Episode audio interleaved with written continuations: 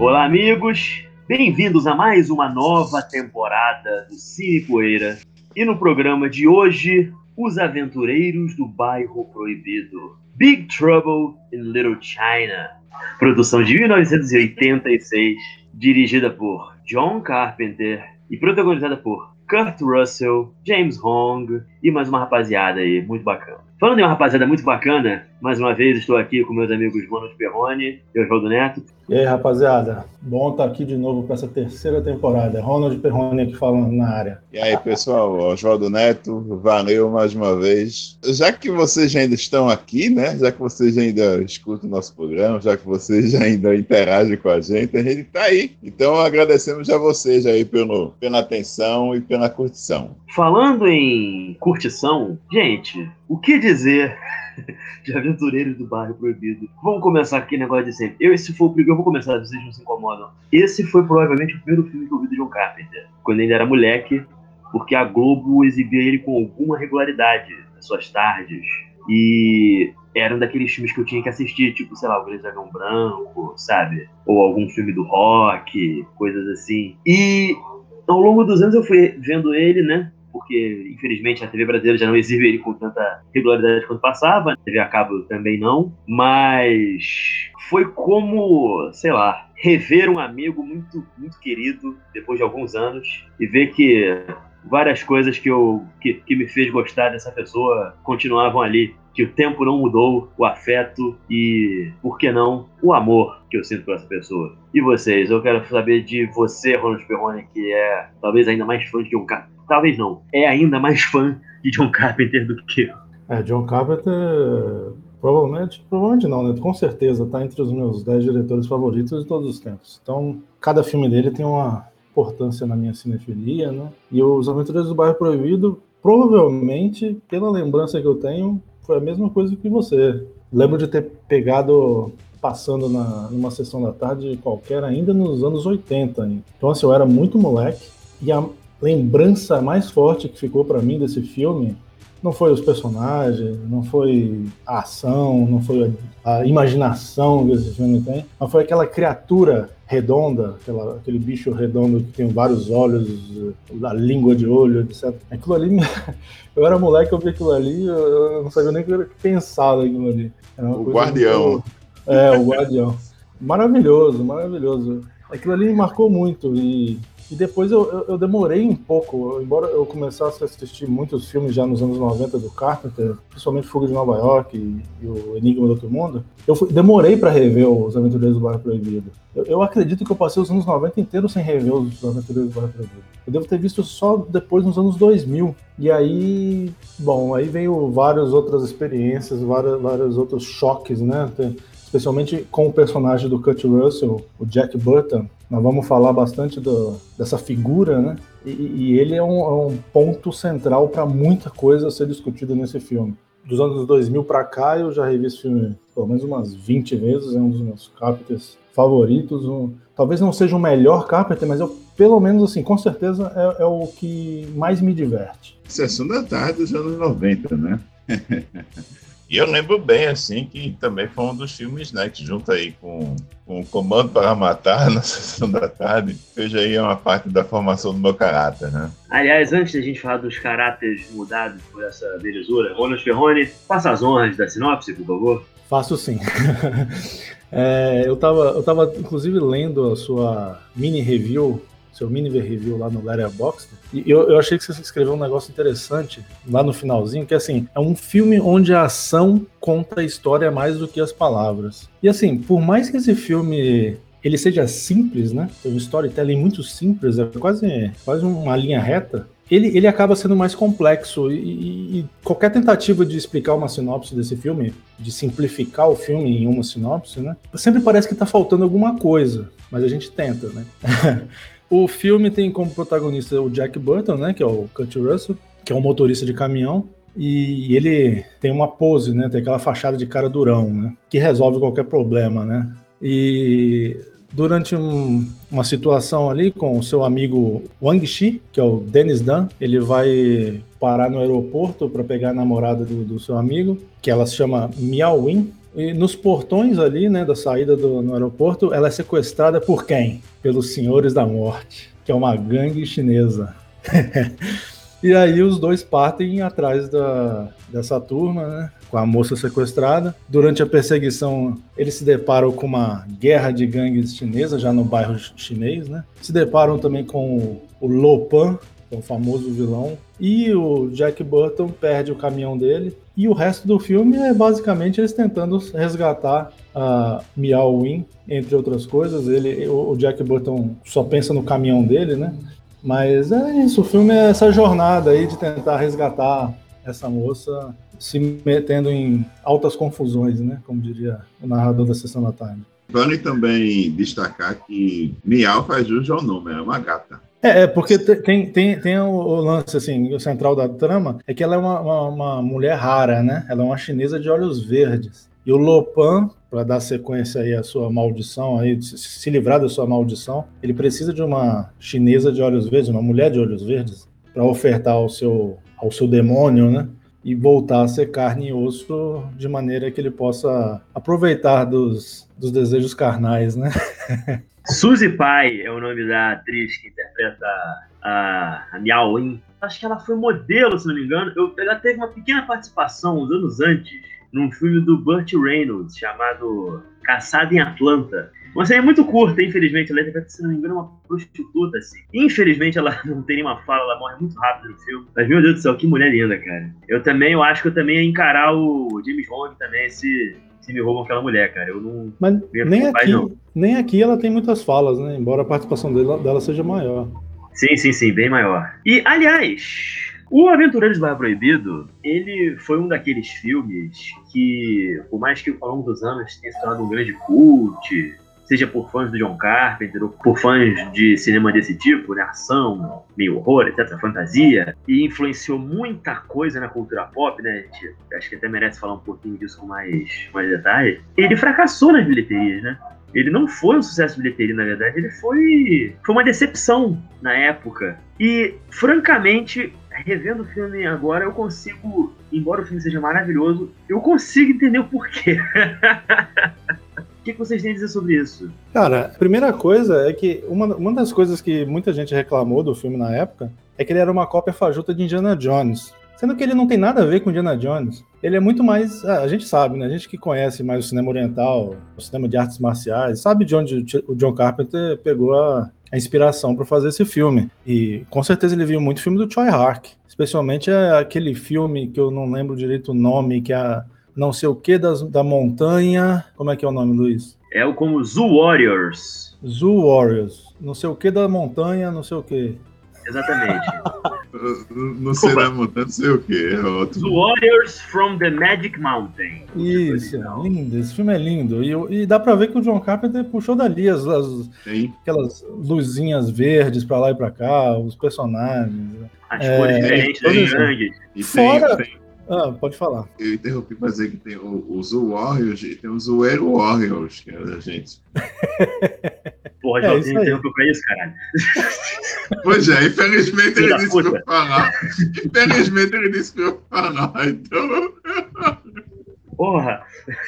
Primeiro programa de volta, mano. Tem uma dessa. Eu vou perder os ouvintes agora a pouco. Eu só tenho só mais uma coisa a falar sobre esse lance aí. Outra coisa é que o filme ficou meio apagado por causa de outro lançamento da mesma época. Inclusive, a produção dos Aventureiros do Bairro Proibido foi apressada para terminar logo, porque eles tinham um prazo para cumprir, que era tentar lançar o filme antes do Rapto do Menino Dourado, com Ed Murphy.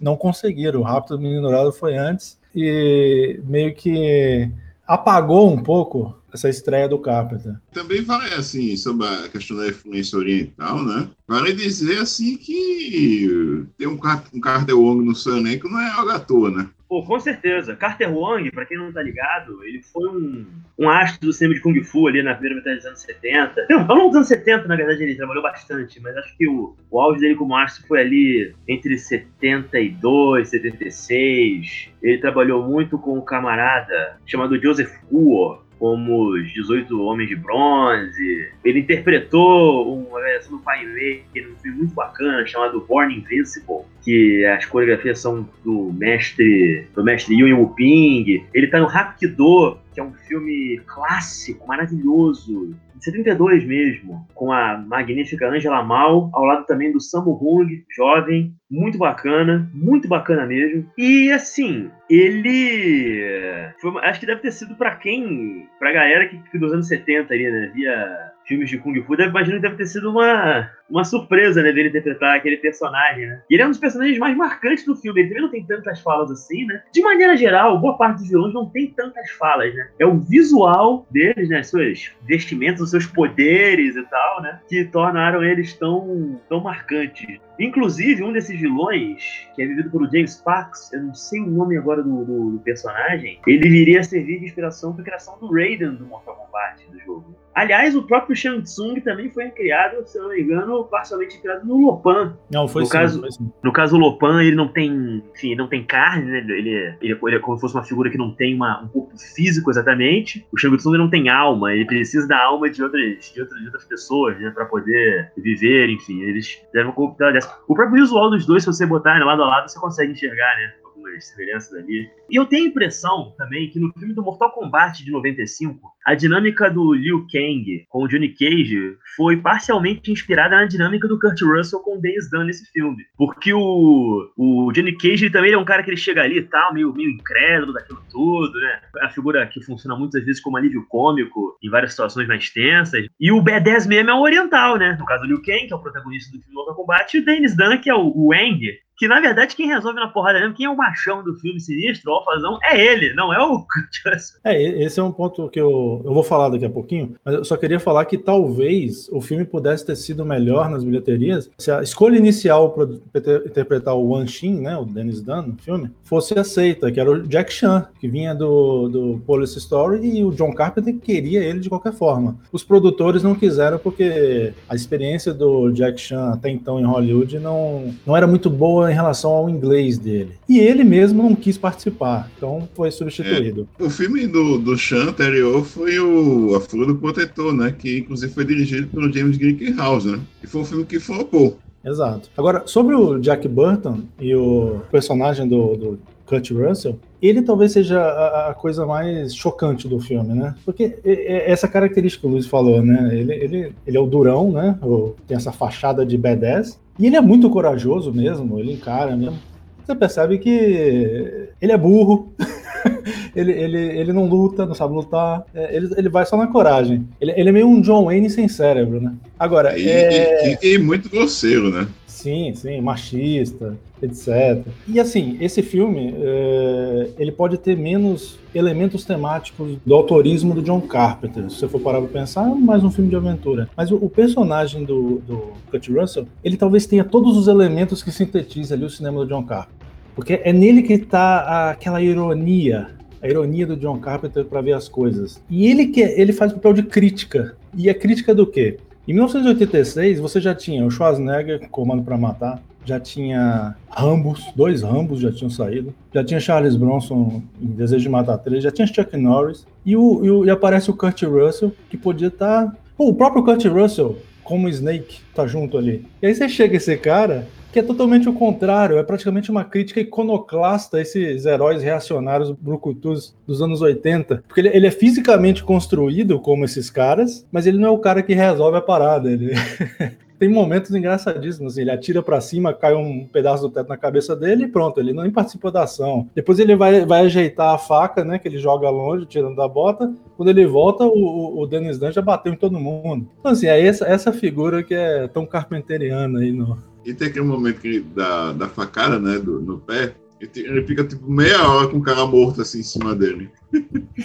Exatamente. E, e só para finalizar esse lance do, dessa coisa do tema carpenteriano, porque assim, vários filmes já têm isso como exemplo do cara que geralmente tem as habilidades necessárias para resolver as coisas, mas ele acaba precisando, mesmo sendo um, um sujeito muito individualista, acaba precisando de um grupo para poder chegar nos seus objetivos. Você vê o próprio Snake no Fogo de Nova York, ele é um soldado bem treinado, ele poderia entrar ali e talvez conseguisse chegar até um ponto longe ali na cidade de Nova York, em Fogo de Nova York. Mas ele precisou de um grupo para poder resolver a parada. O Jack Burton pelo contrário, né? Ele não, não, não, não daria três passos sem o, o personagem, o, amigo dele que luta, cara, luta, sei lá, karatê. Todo mundo luta karatê pra mim. Embora seja Kung Fu, mas eu falo karatê. Eu acho isso muito bom. Eu acho que é... a, a essência do filme, para mim, tá toda aí no, no, personagem, na construção do Jack Button. O Ronald, ele encara a arte marcial que nem aqueles caras que faziam anúncio no, em, em, cinema brasileiro, né? Os karatecas da montanha, um filme chinês, assim, né? Os karatecas da montanha. é assim que o Ronald. É, o cara luta pra lutar. Qualquer luta que. É assim, pra mim existem dois tipos de luta. O cara dá só soco é boxe.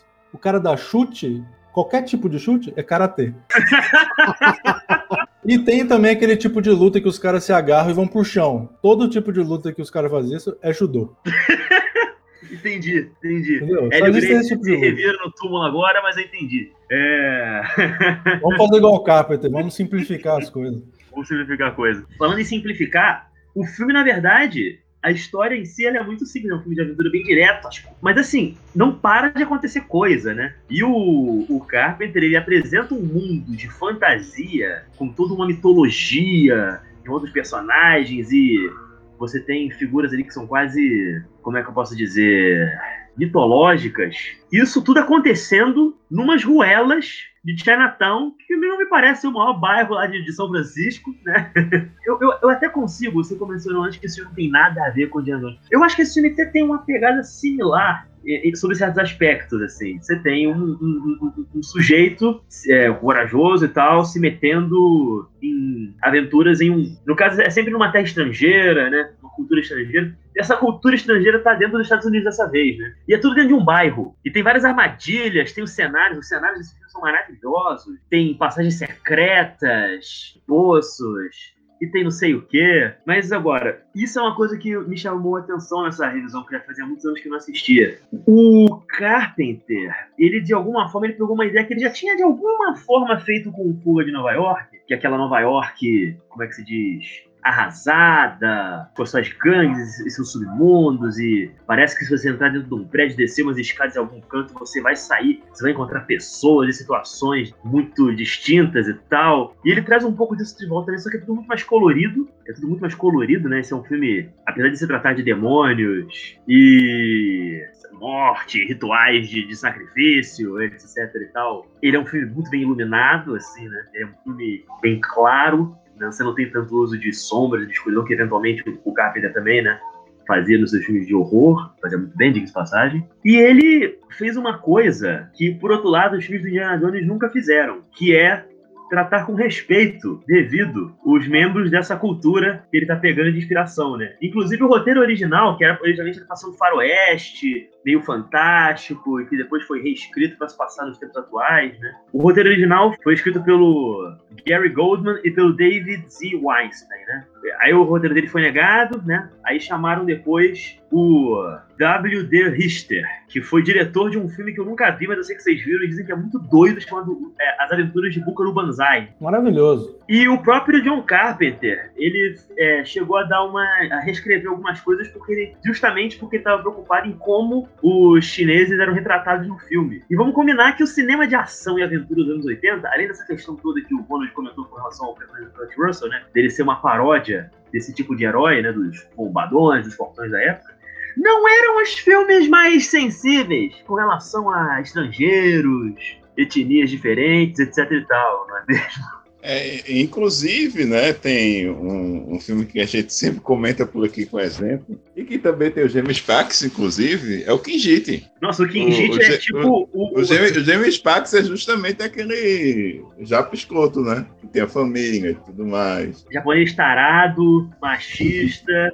Enfim, é, é, isso. O Kinjite, ele é basicamente, ele é como se fosse a resposta reaça aos Aventuras da Proibir de alguma forma. Assim, todo cuidado que o Carpenter tentou ter, né, na hora de fazer esse filme, definitivamente não tiveram nenhum dos filmes da Canon, diga-se de passagem, né? Em tempos que se discute essa coisa da, dos cuidados com, né, em tratar é, pessoas não brancas em Hollywood, etc e tal, esse filme, de alguma forma, ele acabou sendo à frente do seu tempo nisso, né? É, a gente tá falando do Carpenter, né? Ele, ele sempre teve esses cuidados, né?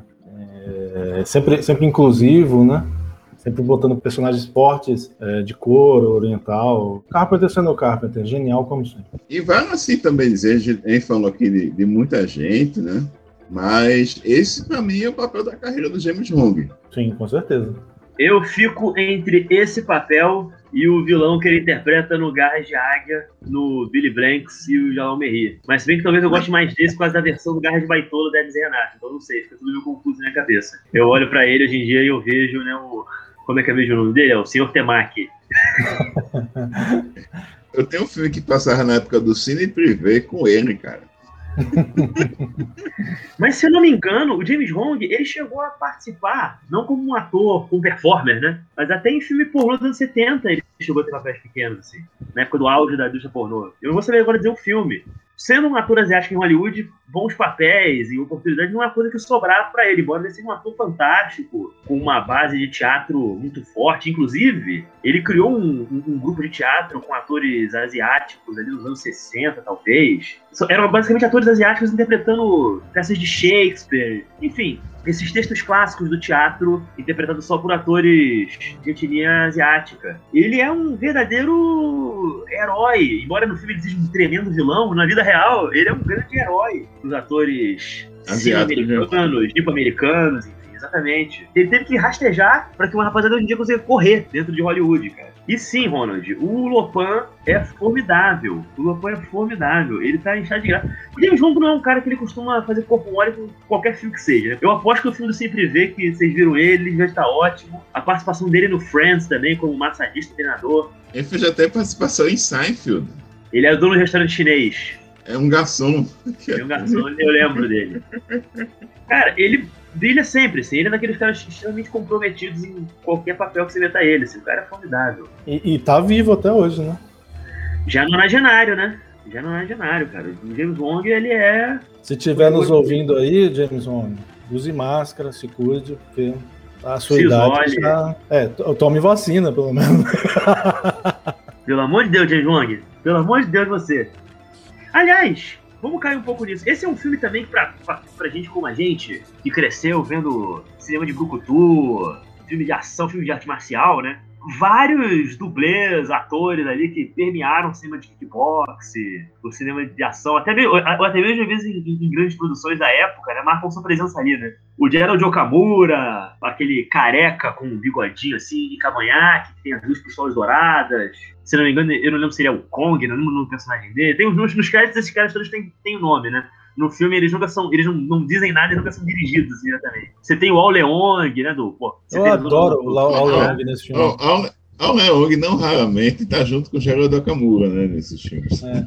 E assim, ele, ele também, ele realmente não tem nenhuma fala no filme, não, não, não, ninguém se dirige a ele mesmo. Mas eu acho nesse filme aí, ele é um dos filmes que ele mais demonstra habilidades dele, principalmente em artes marciais. As cenas de luta dele são muito boas. Talvez só perca pro, pro Rajada de Fogo com o Brandon Lee. Não, o Leong era um cara muito bom de porrada, cara. Eu gosto muito também da ceninha que tem ele e o Jeff Mada no Double Dragon, logo no começo do filme, eles estão atacando lá uma aldeia. eu sempre me amarrei naquela cena. Eles fazem uns tipos meio cômicos assim, né? Porque eventualmente o Oleong ele também participa, até pelo visual dele, pra quem não sabe o que eu tô falando, o Oleong ele parece um guerreiro mongol, assim, ele tem um bigodão, assim, um cavanhaque. Ele era baixinho, mas era meio fortinho, assim. E ele, aquele careca cabeludo, já tinha umas entradas assim bem pronunciadas, mas ele mantinha um cabelão assim, que você olhava pra ele e via bandido mesmo, assim, sabe? Você não, você não conseguia imaginar esse cara fazendo compra no mercado, interpretando um garçom, um médico. Você vê, esse cara é gangster, assim, esse cara é alguma coisa. A figura dele é muito marcante. E ele, inclusive, interpretou o filme do Bited, o primeiro, ele interpreta justamente James Caan, que eu acho que foi um dos casos mais uma das, uma das maiores ideias que alguém já teve na vida de na hora de escalar um ator, né? Porque é exatamente como eu imagino o James Caan. O James Caan, olha, James Caan não. Seria interessante ele interpretando o James Caan, mas isso é outra pessoa. O interpretando o James Caan é, é aquilo. E o Okamura também, cara. Vamos para pensar. Ele tem uma pontinha no Massacre Bar Japonês. Ele tá no classicaço Samurai Cop. Ele ele também trabalhou muito com uma rapaziada. No Mortal Kombat, ele tem uma pequena participação também. Uma pontinha muito pequena no final do filme. Ele é um dos guerreiros que o Shang Tsung ressuscita pra enfrentar o Liu Kang. E o filme também tem o James Lu, só que o James Lu tá do lado do, do, do bem. Que, se eu não me engano, o James Lu, eu tô até querendo confirmar aqui, ele também trabalhou nos bastidores do filme. Ele foi um dos dublês, né? Obviamente. O Al Leong tá no Duro de Matar, né? Não dos capangas do, do Hans Gruber. Sim, sim, eu mencionei, eu mencionei. E o filme também tem o Jeff Mata, tem o Conan Lee. mencionado ainda não. Ah, não, desculpa. Tinha que ter mencionado. Eu, eu pensei nele. O filme também, eu não cheguei a pegar na hora, mas tem também o Conan Lee, que é um cara que chegou a fazer sucesso em Hong Kong. Ele fez uns clássicos do cinema de Hong Kong dos anos 80, como O Ninja in the Dragon's Den, talvez tenha sido o primeiro filme do Corey Yui como diretor. Ele tá no Tiger on the Beat, ao lado do Chow Yun-fat, dirigido pelo Walker Leung. E o filme, enfim, basicamente, é um who's who daqueles asiáticos BDS, né? Que a gente cresceu amando. E falando em asiáticos B10, a gente já mencionou aqui que o Dennis Dunn, o Eng, ele que é o verdadeiro, né, herói no sentido mais clássico assim do filme. Ele é super bom de porrada, super corajoso e tal. E o filme também tem o querido Victor Wong, que para quem era moleque que nem nos anos 90, o conheceu talvez assistindo o filme dos os quatro filmes dos Três Ninjas. Ele interpretava o avô, que também era sensei dos moleques.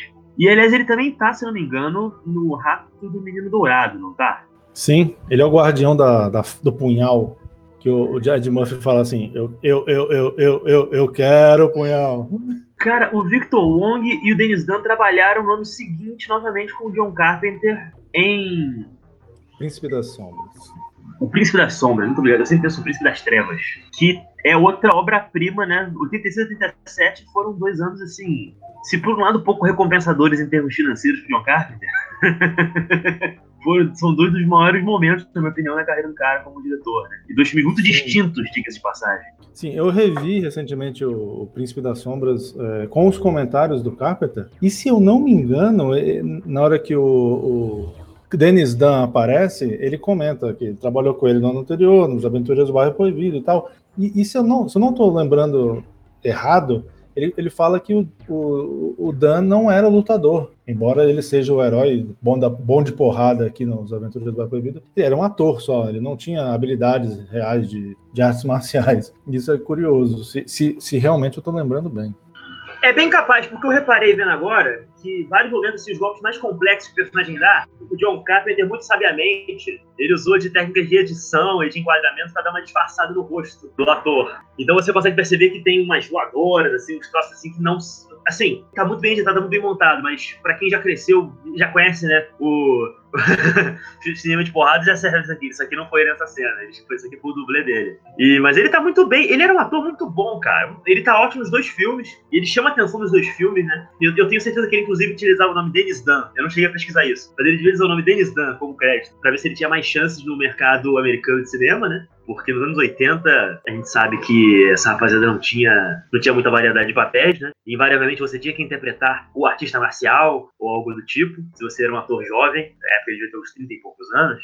E ele tá sensacional, cara. Ele segura as pontas direitinho ao lado do Kurt Russell, que naquela época já era um veteranaço, né? O Kurt Russell começou moleque ainda no cinema, já tinha visto o, o, o Snake Plissken, enfim. E ele tá ali pau a pau, né, cara? O John Carpenter é muito cuidadoso na hora de, de, de, de o personagem dele. O, o Kurt Russell é alguém que tem a distinção de ter contracenado com Elvis quando era criança, e depois ter interpretado Elvis, e depois ter interpretado um imitador de Elvis no 3 mil Mingas para o Inferno, junto com Kevin Costner.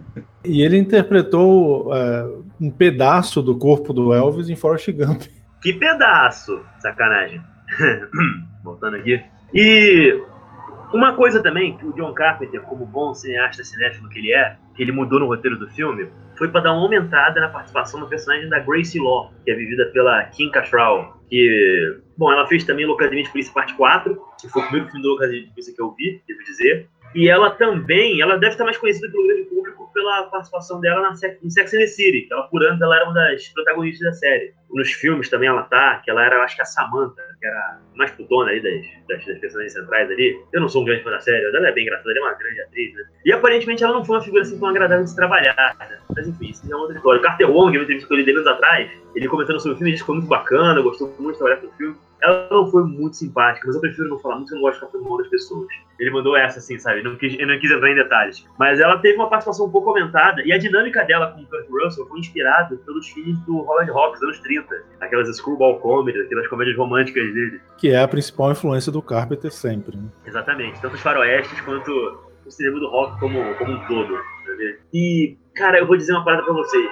Esse é um filme que ele é cheio de. Ele tem cadáver exposto, ele tem monstro, ele tem bola voadora cheia de olho, ele tem feiticeiro é, ancestral. Tem, a, tem aquela criatura, né? Aquela criatura estranha, né? Pois é, então é, eu comentei, monstro de bola cheio de olho. Você tem gente se explodindo. Não, mas tu falando aquela outra. Aquela outra, o outro. Parece um, um monstro um mesmo, peludo. Lá, né? Parece. É. Ah, sim, pois é. Mas eu lembro que quando eu era criança, esse é um filme. É um, é um filme que notadamente não é por infantil, né? Acho que ninguém pode dizer isso. Mas é muito engraçado, porque esse filme, na minha cabeça, eu não consigo não ver, não ver esse filme agora, com 35 anos de idade, mas nossa, esse filme tem tudo que uma criança pode querer ver, cara. É cheio de aventura, é toda hora acontecendo alguma coisa. Em poucos minutos de filme, você tem os caras correndo atrás dos outros, e fugindo, e quebra-pau, e gangue chinesa trocando porrada na rua, e magia, e não sei o quê. Diz aí, gente, vocês, vocês não acham que de alguma forma meio torta? Esse é o filme mais família que o Carpenter deve ter feito na carreira dele? Eu, eu, eu, preciso, eu, eu, preciso rever o Memórias de um Homem Invisível para dizer isso. É, eu também precisaria rever, mas eu, eu acho que eu concordo. É, foi o que eu falei. Pode não ser o melhor Carpenter, mas com certeza é o mais divertido. Não, Ele é um tem todos que... os elementos que agradam, né?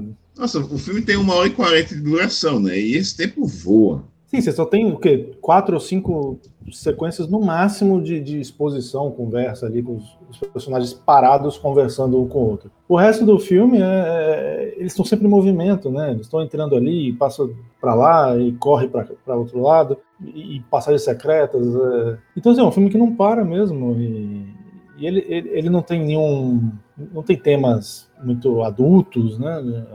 De tipo que uma criança não, não, não, não vai, vai se chatear assistindo. Em nenhum momento tem, tem, tem isso. Então eu acho que é um filme. Eu vi quando eu era pequeno e adorava, adorava, né? Adorei quando eu vi quando eu era pequeno. Revejo hoje e adoro do mesmo jeito. Então, assim, qualquer um pode ver esse filme para gostar. Não, se bem que eu acho que os jovens hoje fãs assim de cinema que eu gosto também, mas eu acho assim, um, o público médio que consome um Velozes Furiosos e, e, e, John Wick vai ver esse filme e já acho que já vai achar meio estranho, né? O ritmo do Carpenter assim sempre foi uma coisa meio é, é não é para qualquer um. Mas esse filme, Ronald, você falou, ele tem, são poucas cenas em que o personagem tá parado contando a história do que, que tá acontecendo, de contas. A gente vai meio que junto com o Jack Burton ele serve muito pra gente, aí, do, do espectador, né? De entender é. o, que, de, o que raios está acontecendo ali. E, várias dessas cenas de exposição são contadas em meio à correria, né? Acabou de correr de alguém, o que, que, foi isso? Peraí, acontece com outra coisa. Peraí, o que, que, que, foi isso aqui agora? Aí vai para outro canto, não, peraí, onde é que a gente tá agora, parceiro? O que, que tá acontecendo? Você não tá me contando tudo. O que que tá acontecendo aqui? Mas, Eu assim, acho isso muito genial. Se, se, você for pensar assim no geral, é um filme um tanto estranho, é um filme que até tem horas que é meio torto. E, e se a gente, se a gente é, admite isso, para essa geração que, que viu John Wick e acha a décima maravilha do cinema de ação, né? O que é verdade. Vai, vai, vai, vai estranhar mais ainda esse filme. Mas eles não estão errados, é, é verdade. Velozes e Furiosos John Wick, é, é, é, é, preciso deixar claro aqui que dois, pelo menos duas das pessoas que fazem esse podcast concordam. São duas das grandes obras do cinema. Sim, sim, sim, eu concordo. Mas assim, existem pessoas, existem dois tipos de, de apreciadores de filmes. Tem os que vão consumir isso esse tipo de filme mais recente e achar o máximo, oh, o John Wick luta pra caralho, atira todo mundo, e vai assistir o, o, Jack Burton duas horas com um corpo em cima dele tentando se livrar e vai achar que bosta de filme, que merda, que caralho tá acontecendo aí. E vai ter gente como a gente, né, que sabe apreciar um Velozes Furiosos e vai assistir isso aí e vai achar a coisa mais linda do universo. O Jack Burton pegando a faca e atirando a cabeça do Lopan. Daquele jeito, né, que é, é bizarro, mas é lindo. Então é questão de reflexo, né? Cabe dizer que esse filme já tá há alguns anos um papo de que vai rolar um remake dele com The Rock no papel principal. E eu tô até hoje muito temeroso. Olha, pode rolar remake, pode não rolar. É aquela coisa dos remakes, né? A sina dos remakes. Depende de quem vai estar envolvido fazendo essa merda. Se for o Chad Stahelski, for o Chad Stahelski dirigindo, eu vou assistir de boa. Agora, se for o, sei lá, o Brett Ratner, aí pode esquecer, eu não vou perder meu tempo. Então, a minha opinião quanto a remake essas coisas, assim, é, é bem o seguinte: o original vai continuar existindo? Vai, então beleza. Vou fazer a merda que foi. Exatamente, também tem isso. O original vai estar sempre lá pra gente rever. Agora, é. Se o Carpenter saísse um dia seu, da sua aposentadoria, entre aspas, né? Porque ele não se aposentou oficialmente, né? Ele simplesmente ficou de saco cheio da, da indústria que foi para casa jogar videogame e tá lá até hoje, né? Ele toda todo ano sai uma notícia. Ah, se acontecer isso, isso, isso, eu faço um filme. Ah, se eu conseguir financiamento ali, eu faço um filme. Mas não vai fazer filme. O Carpenter vai morrer sem fazer novo filme. Vamos concordar. Quem tem esperança de um novo filme do Carter pode esquecer, pelo amor de Deus. Não vamos sonhar com isso. Cabe dizer que agora tem várias coisas que ele usaria de, de, trilha sonora pra filme e tal, de projetos que ele pensou e já lançou em disco, né? É, ele, tá, é, lembrei. Ele, ele, tem feito isso também. Ele decidiu Exato. virar músico depois da terceira idade. Se dedicar quase que exclusivamente a isso. E, e- e é isso que eu ia falar. Se o Carpenter ainda tivesse disposto, ele poderia fazer uma continuação. Ele poderia ter- a gente conversou isso também no Fuga de Nova York. Ele poderia fazer a continuação do, do Fuga de Nova York, do Fuga de Los Angeles. Ele poderia fazer a continuação do- dos Aventureiros do Bairro Proibido com o Kurt Russell, que era o ideal. Mas a gente não vive no mundo ideal, né? A gente vive num, num mundo em que eles resolvem fazer a continuação dos Aventureiros do Bairro Proibido com o The Rock. Assim, Tá a, gente, a, gente, a- gente vive num mundo que temos esse presidente do Brasil, né? pois é, não dá pra exigir muita coisa, né? Cabe dizer que num mundo também onde o The Rock é uma das pessoas que os americanos já disseram que em massa votariam como presidente. Então, se o homem ficar soberbado de vez, a gente pode ter Dwayne Johnson na presidência. Eu, eu não tenho nada contra o The Rock, na verdade. Vários filmes dele eu, eu, curto pra Se caramba. Schwarzenegger foi governador, É. Agora, sobre o lance do Carpenter músico, ter virado músico, o que é a trilha sonora do- dos Aventureiros do Bairro Proibido, hein? Eu tava reparando, eh, foi a primeira vez que eu parei para reparar mesmo a trilha sonora desse, desse filme. É uma das melhores. Vou dar um exemplo de que aconteceu essa semana. Tem esse novo filme do Mortal Kombat para sair aí esse ano e lançaram essa semana a atualização daquela famosa batida do Mortal Kombat que a gente cresceu ouvindo, né? E, e para esse filme eles fizeram uma atualização. E eu tava reparando, esse, a trilha sonora dos Aventureiros do Bairro Proibido, se pegassem hoje e usassem lá no Stranger Things, seria. não precisa atualizar nada. É tão atual para as coisas que têm sido feitas hoje que tá perfeito ali. Carpenter, até nisso, ele foi visionário, foi pensou lá na frente. é, eu gostaria também de lembrar que o Carpenter, né, além da homenagem que tem a ele no filme Bacurau, tem uma faixa sensacional dele no, no, no filme, né, que se chama Night, uma faixa foda. É, o John Carpenter como compositor, ele é basicamente tão bom quanto diretor. Assim, as trilhas dele, ele para mim é um dos melhores trilheiros do cinema. Ainda bem que em 99% dos filmes dele, ele mesmo fez o próprio plano de trilha. Assim. Acho que É, ninguém eu- tem o John Carpenter como John Carpenter nesse ponto. Sim. Eu, eu mencionei agora que eu tinha visto o Príncipe das Sombras com os comentários do Carpenter. Lá ele fala bastante do processo de criação dele como compositor dos, das- dos filmes dele. Vale a pena dar uma olhada. E quando teve o Ennio Morricone para fazer a trilha do The Thing, né, é uma trilha totalmente carpentiana, né? Totalmente, totalmente. Eu não sei de mais nenhum outro filme do Morricone com tantos sintetizadores e coisas do tipo, né? Chega a ser esquisito quando você vê o nome do Ennio Morricone ali, porque é total John Carpenter. É muito curioso. Parece até que o John Carpenter ele, ele assumiu um pseudônimo, né? pra fazer. de italiano pra fazer ali. É igual, cara. É muito igual. Cabe dizer que o, o- Carpenter e mais um roteirista chamado Eric Powell, junto com um ilustrador chamado Brian Churilla, Churilla, eles lançaram uma continuação em quadrinhos do Aventuras do Vai Proibido. Que, se eu não me engano, tem um velho Jack Burton ali. Eu admito que eu nunca li, não sei se é bom, né? Mas aconteceu algo similar também com o, o, o- Snake Plissken, né? Também saíram quadrinhos do, ali do universo do Fuga de Nova York. E esse é um filme que, diga-se de passagem, ele acaba sendo tão ou mais imaginativo do que vários desses filmes, adaptações de comics né, que a gente tem visto no cinema né, nos últimos 10, 15 anos. Eu me pergunto se, se nesse aspecto também o Carpenter não foi visionário, né? Porque o filme tem uma, uma aura de pulp ali, né? Que poderia facilmente ser pensado por um quadrinista meio doido. O visual do Lopan, né? Primeiro é aquele, fica aquele velho caquético, né? Cara, coisa também que a gente não pode esquecer de mencionar é de que, embora seja um filme de 86, com um orçamento relativamente modesto, não foi um filme tão caro mesmo pra época, os efeitos visuais dele são muito bons até hoje. Os raios saindo dos olhos do Lopan, ou do lá do personagem do James Paxton, o Hayden, aquela criatura, é, aquela bolota cheia de olhos lá que sai com o guardião, né? Que são os Guardião. olhos do, do Lopan lá pelo, pelo local, que foi feito por uma rapaziada que chamava, o, o estúdio era Boss Film Studio Studios, que foi criada por um camarada chamado Richard Edlund, que é um veteranaço, assim. Ele foi da Industrial Light and Magic, né, do, do George Lucas. Então ele trabalhou, já tinha trabalhado antes do Caçadores da Arca Perdida, na trilogia original de Star Wars. E essa Boss Film Studios também é responsável por coisas como Os Caça-Fantasmas, A Hora do Espanto, que são aqueles efeitos especiais que ficaram bem datados no, nos anos 80, né? E datado eu digo que como um elogio mesmo, né? Que marcou mesmo e é tão característico da época. Sim, sim, sim. É claro que tem uma certa artificialidade, acho que isso quer dizer, tem uma certa artificialidade desses filmes, mas é, são muito belos, assim. São muito sim. belos as composições, assim. Os cenários, pô, os cenários desse filme são maravilhosos. Tem, tem truques, assim, de de, daquele esquema que é Force Perspective, sabe?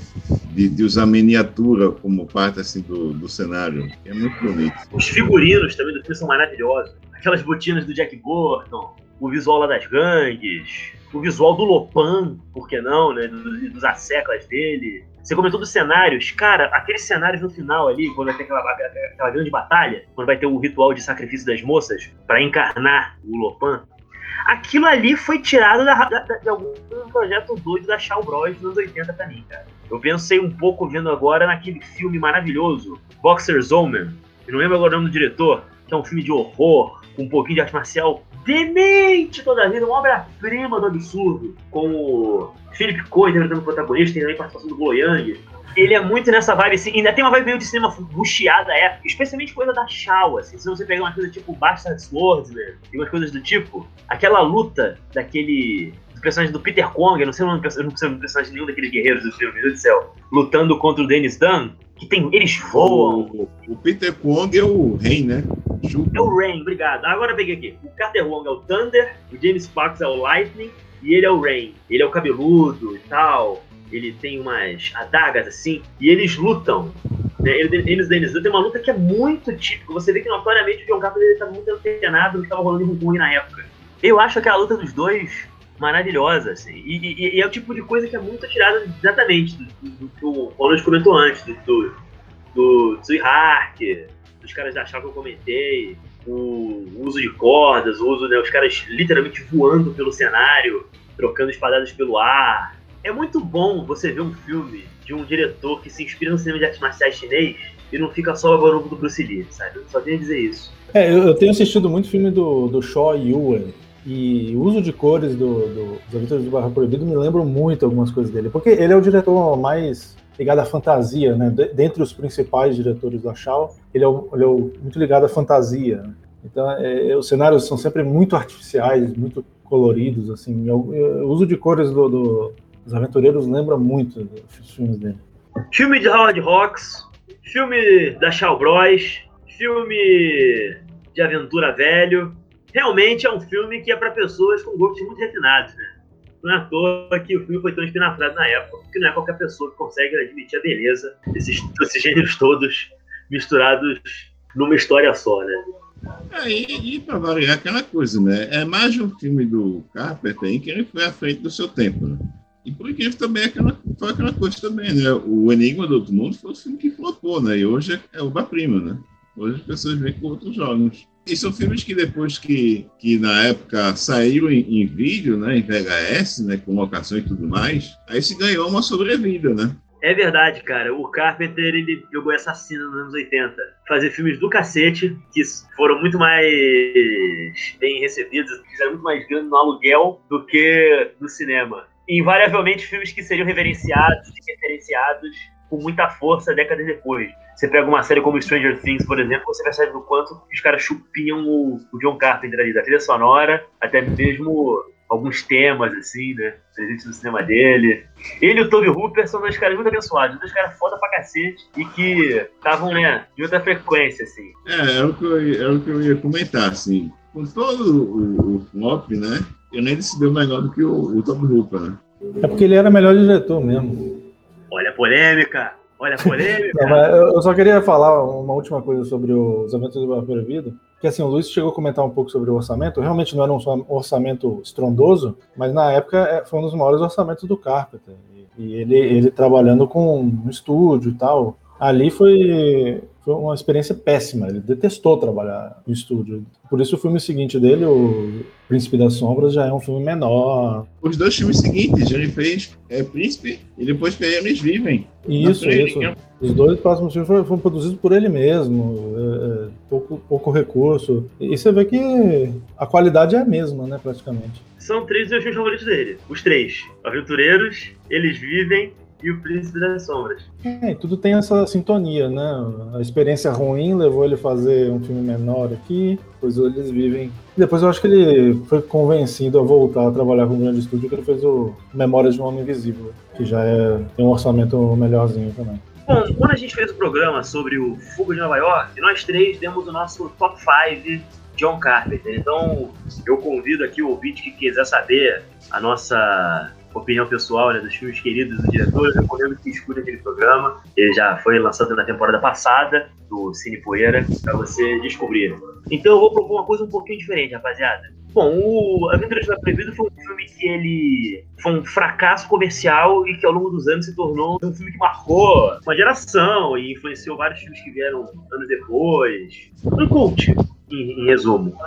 Eu queria que vocês me dissessem outro filme de culto que sofreu uma história parecida. Flopou na época do seu lançamento, mas que gradualmente ganhou força, seja por VHS ou exibição da TV, enfim, e que vocês gostam muito também. O, o, o Cine Poeira tem vários programas com filmes assim, né? A gente comentou, inclusive, sobre o Força Sinistra. Força Sinistra, eu acho que é um, é um excelente exemplo de, de um filme de esporte, né? Mas depois, quando caiu no VHS, foi exibido na TV e virou, assim, um dos filmes mais queridos, assim, todo mundo que, que é amante do cinema de gênero. Não só dos anos 80, mas quem é amante do cinema de gênero, quem é amante de sci-fi, de terror, adora Força Sinistra, né? Então a minha recomendação e a minha lembrança vai para esse filme magnífico do Toby Hooper, que eu, eu vejo, revejo e continua me fascinando. Um filme que eu amo e, e, assim se tornou um clássico já, hoje é considerado um clássico da ficção científica e que pouca gente lembra ou até sabe, foi o Blade Runner do Ridley Scott, que fracassou de bilheteria. Ele fracassou, eu não sei exatamente como ele foi de crítica, mas é, ele custou 28 milhões e ele arrecadou só 41 milhões é, mundialmente. Foi considerado um fracasso porque não conseguiu cobrir o custo de produção no lançamento doméstico. Ele chegou só a 30, 32 milhões, mais ou menos. E hoje é considerado um dos filmes mais influentes de todos os tempos na ficção científica, dos anos 80 para cá. Então, esse é, esse é um. Esse é um que eu, eu amo, tá no meu top 100, Blade Runner. Né? E também, só, também ah, tem o James Hong. Também tinha o James Hong, bem lembrado. É, mas eu queria lembrar de outro que hoje assim não é tão reverenciado igual Blade Runner, mas é sempre bom às vezes a gente lembrar de um diretor meio subestimado que, que eu acabei, eu talvez eu tenha convertido o Luiz a gostar um pouco mais dele, que é o Paul W.S. Anderson, que fez o Enigma do Horizonte, uma ficção científica com Sam Neill e o Lawrence Fishburne, que é fenomenal, também flopou na época, e hoje tem o seu, o seu público, né? Tem o seu é cultuado por algumas algumas vertentes aí. Bicho, um filme que foi um. A gente tá fugindo muito daqui dessa questão poeira aqui, eu sei. Mas um filme que foi um puta flop, que se tornou mega cultuado ao longo dos tempos, eu acho que do cacete, é um dos filmes que eu mais gosto, talvez, dos anos 90, é o Grande Lebowski, dos irmãos Coen, que é um filme que hoje também é mega reverenciado, você tem memes até hoje saindo desse filme. Esse filme até ganhou uma continuação, entre aspas, né, dirigido pelo John Turturro, vendo o personagem lá do Jesus lá, né? Novamente, que eu ainda não assisti. Mas eu acho esse filme dos Irmãos muito cacete, assim. E foi um filme que não foi bem na época, na verdade. E por anos demorou muito pra ganhar um DVD. Foi uma coisa. Tanto que, e, e assim, é o tipo de. É um daqueles filmes que, tipo, geravam pessoas que eram fãs do filme é, faziam eventos para assistir o filme, fantasiados do personagem, né? Foi quase uma coisa como rola tipo, com Star Trek, com, com Star Wars, com o quadrinho da Marvel. E é um filme muito do cacete, assim, o filme é meio como uma. É um dos melhores deles. É do cacete, é, com certeza. É meio como uma paródia de cinema no ar. E um outro filme. É, então, assim, também gostaria de lembrar, né, que foi um filme símbolo, né, considerado na época, né, o, o, o flop dos flops, é o Portal do Paraíso de, de Michael Cimino, né? Que é um do filme, é um filme que é folclórico, né? A história de bastidores e tudo mais. Quem tem curiosidade sobre cinema, com certeza vai ouvir falar desse filme. Se você for atrás, você vai ler um bocado assim sobre sobre essa história de bastidores dele e tudo mais. O, o quanto de, de milhões a mais que o filme custou também, as guerras do Michael Cimino com os produtores, por aí vai. É, porque mas... não, foi só, não foi só um desastre de bilheteria, né? Foi, foi um desastre de produção, né? A Isso, coisa foi uma tanto, bola de neve. Tanto, tanto, que, inclusive, fechou o estúdio, né? A United Artists foi vendida por conta desse filme. Mas só para deixar claro, né, é, é, um dos melhores filmes que existe. Tá no meu top 5. é simplesmente sublime em todos os sentidos possíveis. É um dos filmes mais bonitos visualmente que uma câmera já, já captou na história do cinema.